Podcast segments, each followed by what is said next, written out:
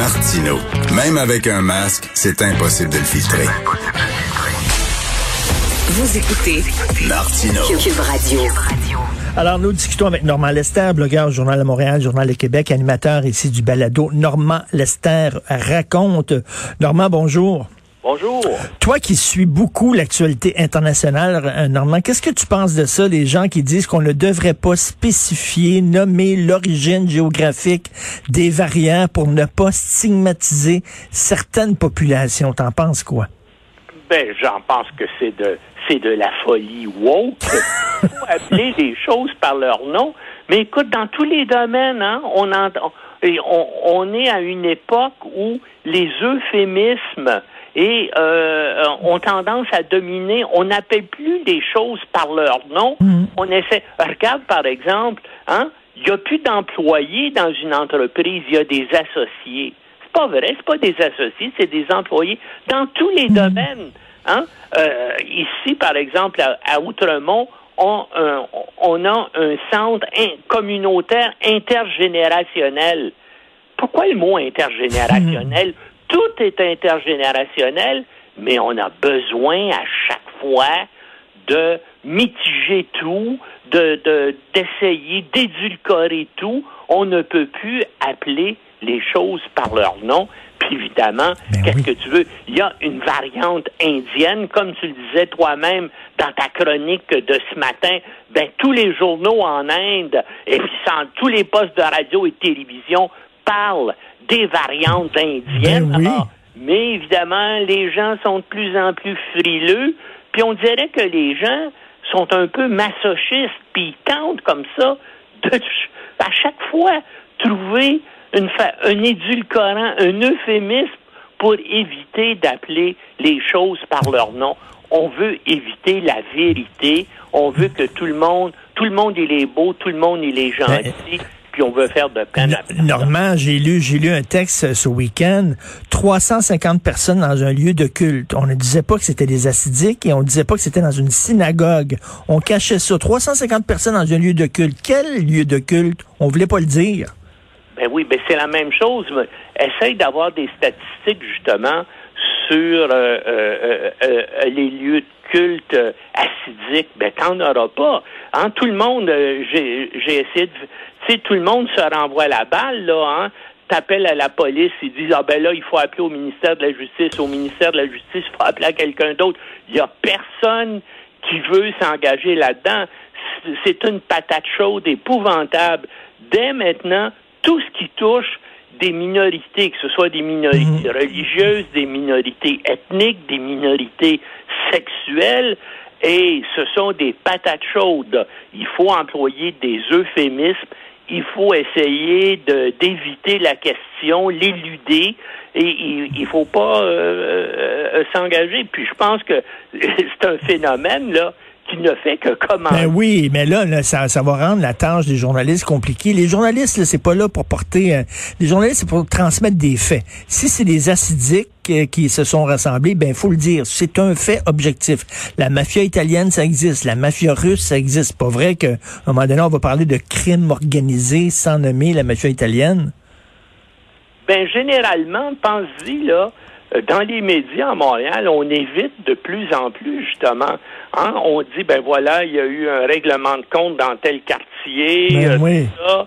On n'évoque rien euh, sur l'origine culturelle ou l'origine ethnique euh, des gens impliqués. Hein, c'est des conflits entre bandes.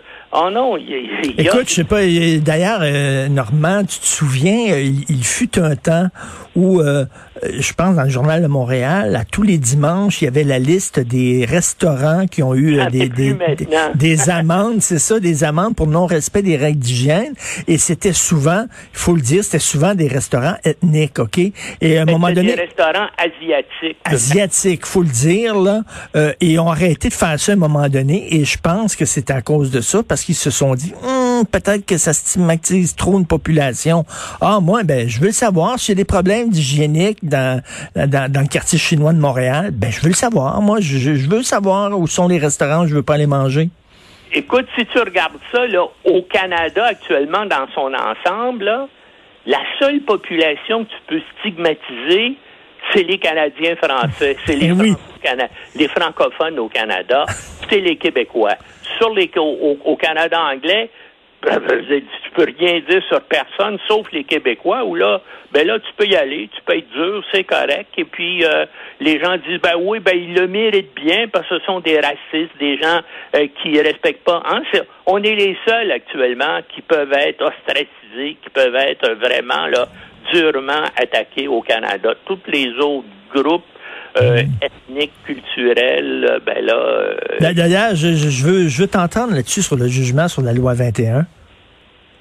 pardon, j'ai- je n'ai pas. Le, le jugement sur la loi 21, qu'est-ce que tu en penses qui fait que il y, a- il y a deux catégories de citoyens maintenant au Québec? Oui, ben c'est ben c'est ben c'est terrible, mais comme je te dis, euh, puis je viens d'écrire un, un blog là-dessus, on s'en va vers, on vogue vers une une crise euh, ethno-linguistique. Hein. Il y a, la, loi euh, 101 révisée aussi qui s'en vient, où justement on va contraindre probablement les euh, étudiants des collèges publics ang- anglophones au Québec de savoir le français pour avoir euh, leur diplôme d'études collégiales. Et ça va créer ça, ça va créer des euh, tensions. Puis comme je te dis, puis moi je le dis toujours, on fait pas respecter la loi au Québec. Il y a plein de mino- il y a plein de municipalités dans la région de Montréal, puis il y en a beaucoup de ceux-là qui disent on refuse la loi 21, puis il n'est pas question dans des municipalités du West Island qu'on applique la loi 21, même si c'est une loi au Québec, on va refuser de l'appliquer. Ben, il y a une, une partie de ces municipalités-là qui n'ont pas 50% d'anglophones comme le précise la loi. Puis il faudrait peut-être que le gouvernement Legault fasse appliquer la loi et que ces, municipi- ces municipi- municipalités-là perdent euh, leur statut de bilingue. hein. Ben, il faut tout à fait. ça, c'est la CAQ et Legault qui les avaient sauvés en 2013 parce que, parce que le gouvernement péquiste de l'époque voulait, voulait effectivement que certaines de ces municipalités-là, qui n'avaient plus 50% d'anglophones, perdent euh, leur statut de municipalité bilingue. Alors, ben maintenant, j'espère que Legault, qui est au pouvoir, puis qui veut faire appliquer une nouvelle version, une version plus solide de la loi 101, ben j'espère qu'il va faire appliquer la loi. Hmm. Et, écoute, on- je veux parler avec toi de ce qui se passe en Inde. J'en parlais tantôt avec une épidémiologiste. C'est très grave, mais toi, tu as une lecture très intéressante parce que tu dis, euh, bon, euh, la catastrophe euh, humanitaire qui se passe, qui se déroule en Inde actuellement, c'est causé, entre autres, par l'ex- l'extrémisme religieux. Ben, effect- effectivement, il faut vraiment, il faut se rendre compte que euh, le premier ministre Narendra Modi et son et son parti, c'est un parti fondamentaliste hindou, c'est un parti euh, euh, de fanatiques hindous et, la, et la, la résurgence actuelle de la pandémie, c'est parce que pour des raisons électorales, parce qu'il y a des élections qui s'en viennent, il a permis à des dizaines de millions de gens de participer donc à des grands meetings religieux en Inde et ça, bien sûr, c'est à ce moment-là que ça a relancé la pandémie. Lui-même a tenu des meetings politiques avec des dizaines de milliers de personnes à plusieurs reprises aussi. Et là, ben, l'Inde fait euh, face à, la situation. Puis la situation est probablement encore plus terrible que les chiffres qu'on a, hein, parce a des études qui suggèrent que le nombre de décès de COVID-19 en Inde est peut-être deux à cinq fois plus élevé que les chiffres officiels là, euh, qui sont publiés chaque jour. C'est terrible. Ce qu'il faut prendre conscience, c'est hein, bon, on a tendance, on regarde le Canada, on regarde les, chaque pays a tendance à gérer puis à voir euh, le, euh, la pandémie, ce qui se passe dans le pays, mais c'est un phénomène mondial. Mmh. C'est un fait et, et ça partira pas demain. On va peut-être réussir à contrôler à des endroits, par exemple ici au Québec. On semble actuellement sur le point de le contrôler, mais il y en, il y en Inde là, où il y a une, une, une, explosion catastrophique et c'est pour ça il faut que la communauté internationale intervienne rapidement. Puis même là, je me demande comment ça va se faire, mais euh, soyons réalistes. Avant qu'on réussisse à éteindre cet incendie hey, mondial-là, eh bien, ça va recommencer à plusieurs endroits. Regarde, pour l'instant, l'Afrique n'a pratiquement pas encore été touchée. Ben ça, c'est, un, endroit potentiel là, où ça pourrait reprendre et, faire une épidémie épouvantable. C'est qu'il faut que la planète se prépare à faire face pendant des années à des résurgences de la crise du COVID-19 et aussi peut-être à d'autres euh, pandémies qui pourraient aussi euh, éclater. C'est pas fini tout ça. mais là, on se demande comment ils vont s'en sortir à 300 000 cas par jour. Écoute, c'est exponentiel, ça, là. là. Oui, oui. Et c'est ça, puis ils ont plus, ils ont plus d'équipement. Là, c'est sûr, l'Europe, les États-Unis, le Canada, on va envoyer de l'équipement sur place. Mais c'est un, c'est un pays qui, au niveau des, euh, des infrastructures de santé, est, est, complètement déficient. Oh non, c'est, euh, puis oublie pas, c'est un milliard 400 millions de personnes là, qui vivent là. C'est à peu près 20% de la population de la planète là, qui est affectée euh, par ça. Et comme je te dis, les mesures de confinement, euh, toutes les règles sont pas vraiment euh, respectées et le gouvernement nationaliste de Modi a encouragé les gens à défier les lois, ben, comme Bolsonaro au Brésil là, depuis et comme Trump pendant qu'il était au pouvoir. Euh, donc, ces gouvernements-là ont fait, bien sûr, que ben, maintenant, c'est les trois pays les plus touchés, c'est les États-Unis, euh, l'Inde et puis euh, le Brésil. Mais comme je te dis, c'est pas un phénomène. Il y a d'autres pays là, qui vont être affectés et tout ça. Pour l'instant, celui qui s'en tire, c'est la Chine, parce que, bien sûr, c'est une dictature extrêmement autoritaire. Mhm. Et puis eux autres ont réussi à imposer des mesures draconiennes. Et pour l'instant, ça semble avoir réussi. Ben, merci beaucoup, euh, Normand. Bonne semaine. OK, salut. Salut. Benoît, hier, hier je, ne regardais pas les Oscars, parce que ça fait des années que je regarde pas ça, c'est plate là, au bout, mais Sophie devait le regarder pour sa job, fait que de temps en temps, je la regardais. C'était rien des discours là, de, tu sais, euh, politique, de militant. politique, militant, ce sont. On parlait pas de cinéma, là. Il ah, parlait pas de cinéma, là. C'était ouais, rien que ça, C'était, ah, c'était épouvantable. C'était insupportable. mais, ça rend les films tellement meilleurs. Moi, je me souviens d'avoir été, tu sais, j'ai étudié en scénarisation, là. Je me souviens d'un prof qui avait dit, les bonnes intentions font pas un bon, film. C'est pas parce que tu as des bonnes intentions, tu veux la paix dans le monde, puis le ciel bleu pour tout le monde, que ça va faire nécessairement une bonne histoire. Je regrette ça, moi, quand on a gagné au Gémeaux, le meilleur animateur a gagné à quelques reprises. On, aurait dû dire, pendant ce temps, en Afrique, c'est ça. tu dis ça, pour montrer à tout le monde qu'on a le cœur sur la ouais, Puis là, après, t'embarques dans ta limousine. Ben oui. Puis tu t'en vas dans ton garde de, tu sais, c'est tellement d'hypocrisie. Ben oui, tu sais, là, tous ceux qui, tous ceux qui crient, euh, puis qui font des, des discours, puis après, ils sont dans leur robe à 12 000 dollars, ou 50 ben 000 dollars, ou dans ben leur veston de luxe, puis après, ils parlent au nom des plus démunis. Hey, ta gueule! Ta gueule, prends ton saut, là, puis va le donner à une œuvre caritative. Exactement. Puis tu sais euh, qu'ils ont des cadeaux en plus quand tu vas aux Oscars, ben des petits cadeaux, tu ben vas en coulisses, puis te donnent des mots. Ça, c'est toujours pareil, hein? C'est toujours pareil. Ça aussi, j'avais lu ça dans l'Harper's à l'époque. Je lisais ça, puis il disait, il y avait un article, ça m'a toujours resté. J'avais 22, 23 ans, puis il dit, plus t'en as, plus on veut t'en donner. Puis tu remarqueras, tu vas, tu sais, les vedettes, là, les vraies vedettes, pas, pas, pas moi, là, les vraies vedettes, là, ils vont au restaurant, ils veulent toujours, puis même moi, ils veulent toujours, tu sais, on se fait offrir un verre ou un Là, je disais non, merci, c'est gentil. Donnez à quelqu'un qui a peut-être, tu sais, c'est une sortie exceptionnelle, puis il a moins moyen de sortir. Moi, je suis correct, là. J'ai assez d'argent pour me payer un porto, si je veux, à la fin de mon repas. Quand on sortait dans des bars, ah non, on n'est jamais ah, non, c'est pas vrai. C'est avec ah. l'agacé tu sortais, c'est pas avec moi. Il t'offrait tout le temps un petit à côté. Toujours, mais on refusait. On refusait. Euh, en passant, euh, à midi, John Durocher qui sort son livre On a volé ma famille, l'histoire abracadabrante, souvent frustrante de Nathalie Morin, qui a fait des mauvais choix dans la vie, mais qui est toujours en Arabie Saoudite. Non, mais là, ça fait un an qu'on n'a pas de nouvelles d'elle. Ouais. Puis là, euh, ça fait quatre enfants.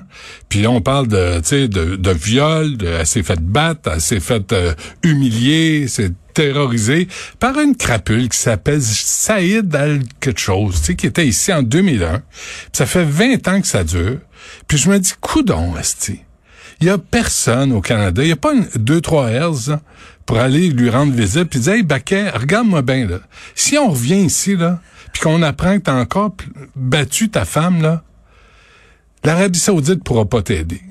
Tu sais, on parle de violence conjugale, là, mais là, s'il y a des fondements religieux à ça, des préceptes religieux, où c'est comme ça que ça marche dans la société, faut fermer sa gueule. Ben non, ça marche pas. Fait qu'on va en parler à midi. As-tu vu The Dissident? Le documentaire sur euh, le journaliste saoudien qui a été découpé en morceaux dans un consul de, de- en Turquie. Faut que tu regardes ça. Ah oui? Sur Netflix, c'est hallucinant. Ah, je vais aller voir ça. Ouais, non, mine de rien, hein, ils ont fait décapiter euh, puis démembrer un Oui. journaliste. Khashoggi? que- Exactement. Ouais. Euh, Bloc québécois et le NPD à, à 11 heures. Écoute, le taux directeur est à 0,25 Les cartes de crédit sont à 20% Et si t'es en retard, c'est 27% C'est des bandits. c'est des photos, c'est des crosseurs. Puis, puis j'ai parlé à Jean-Yves Duclos il y a quelques mois, qui s'occupe euh, qui s'occupe de l'économie, puis euh, je lui avais posé la question. Puis il dit ah oui, on va y voir. Puis j'ai trouvé un article dans la presse qui remonte à mars 2020 qui disait que Justin Trudeau, euh, oui, Bill Morneau, l'ancien ministre des Finances, a eu une conversation avec euh, les banques, puis les Visa, Mastercard, puis on va revenir sur le sujet. Sacrément, il fait un an de ça. 20% écoute, là. C'est scandaleux. Puis alors que les gens ont de la misère, alors que les gens utilisent leur carte de crédit souvent pour s'acheter un lunch. Mais les gens ne euh, savent pas. Promène-toi puis demande-leur, là, c'est quoi le, le, le, le, le taux, le taux d'intérêt de ta carte de crédit, ils savent pas. En plus, tu payes pas. Si tu, fais- si tu demandes une, une avance de mise de fonds, c'est 28 Fait que, comment ça fait? Le NPD a déjà proposé le taux directeur plus 5 C'est assez. Que je trouve que, puis c'est quoi? Les, vraiment, là, le Parti conservateur, là, écoute bien, là, avec Erin O'Toole, là, la gang de communication, c'est des piouis. J'ai jamais vu ça. Est-ce qu'ils comprennent rien aux médias? Ils sont cabochons pis sont bouchés de tous les trous. Tu dis, je vous invite à venir prendre la parole sur les taux d'intérêt pour les cartes de crédit. Le Parti libéral, le gouvernement Trudeau a refusé. On les comprend, hein, comme d'habitude, quand c'est le temps de régler des affaires. Contacté discours. Richard Martel, le lieutenant Je du sais pas, Québec. on a appelé, on a appelé le Parti conservateur, qui s'arrange avec la demande. Non, ils ont personne. Ouais. Mais c'est qui ce monde-là? Ils pensent prendre le pouvoir en Ah, comprenant pas les communications. même? Appelle Éric Duhem, du Parti conservateur du Ah Québec. ben oui, ça je vais faire. Mais il est pas au, il est pas au fédéral, il est au provincial, lui. C'est au vrai? fédéral, ça se décide. Puis, euh, puis tantôt, on va parler du, de la grève dans le port de Montréal avec euh, Michel Leblanc de la Chambre de commerce. Ça, c'est le fun, hein? C'est un beau timing pour une grève, ça, au port. Super. Et gratis? Incroyable. Gratis! Incroyable. Alors, euh, me merci. casse le cul que ça soit gratis, hein. Chaque jour, c'est un combat. Et, Dieu- et Dieu sait que ton, ton J'en euh, ai cassé. Merci à mon extraordinaire équipe à la recherche, William Boivin. Merci beaucoup, Carl Marchand, Maude Boutet et à la console et réalisation, Achille Moinet. On se reparle demain 8 heures, puis on écoute bien noir.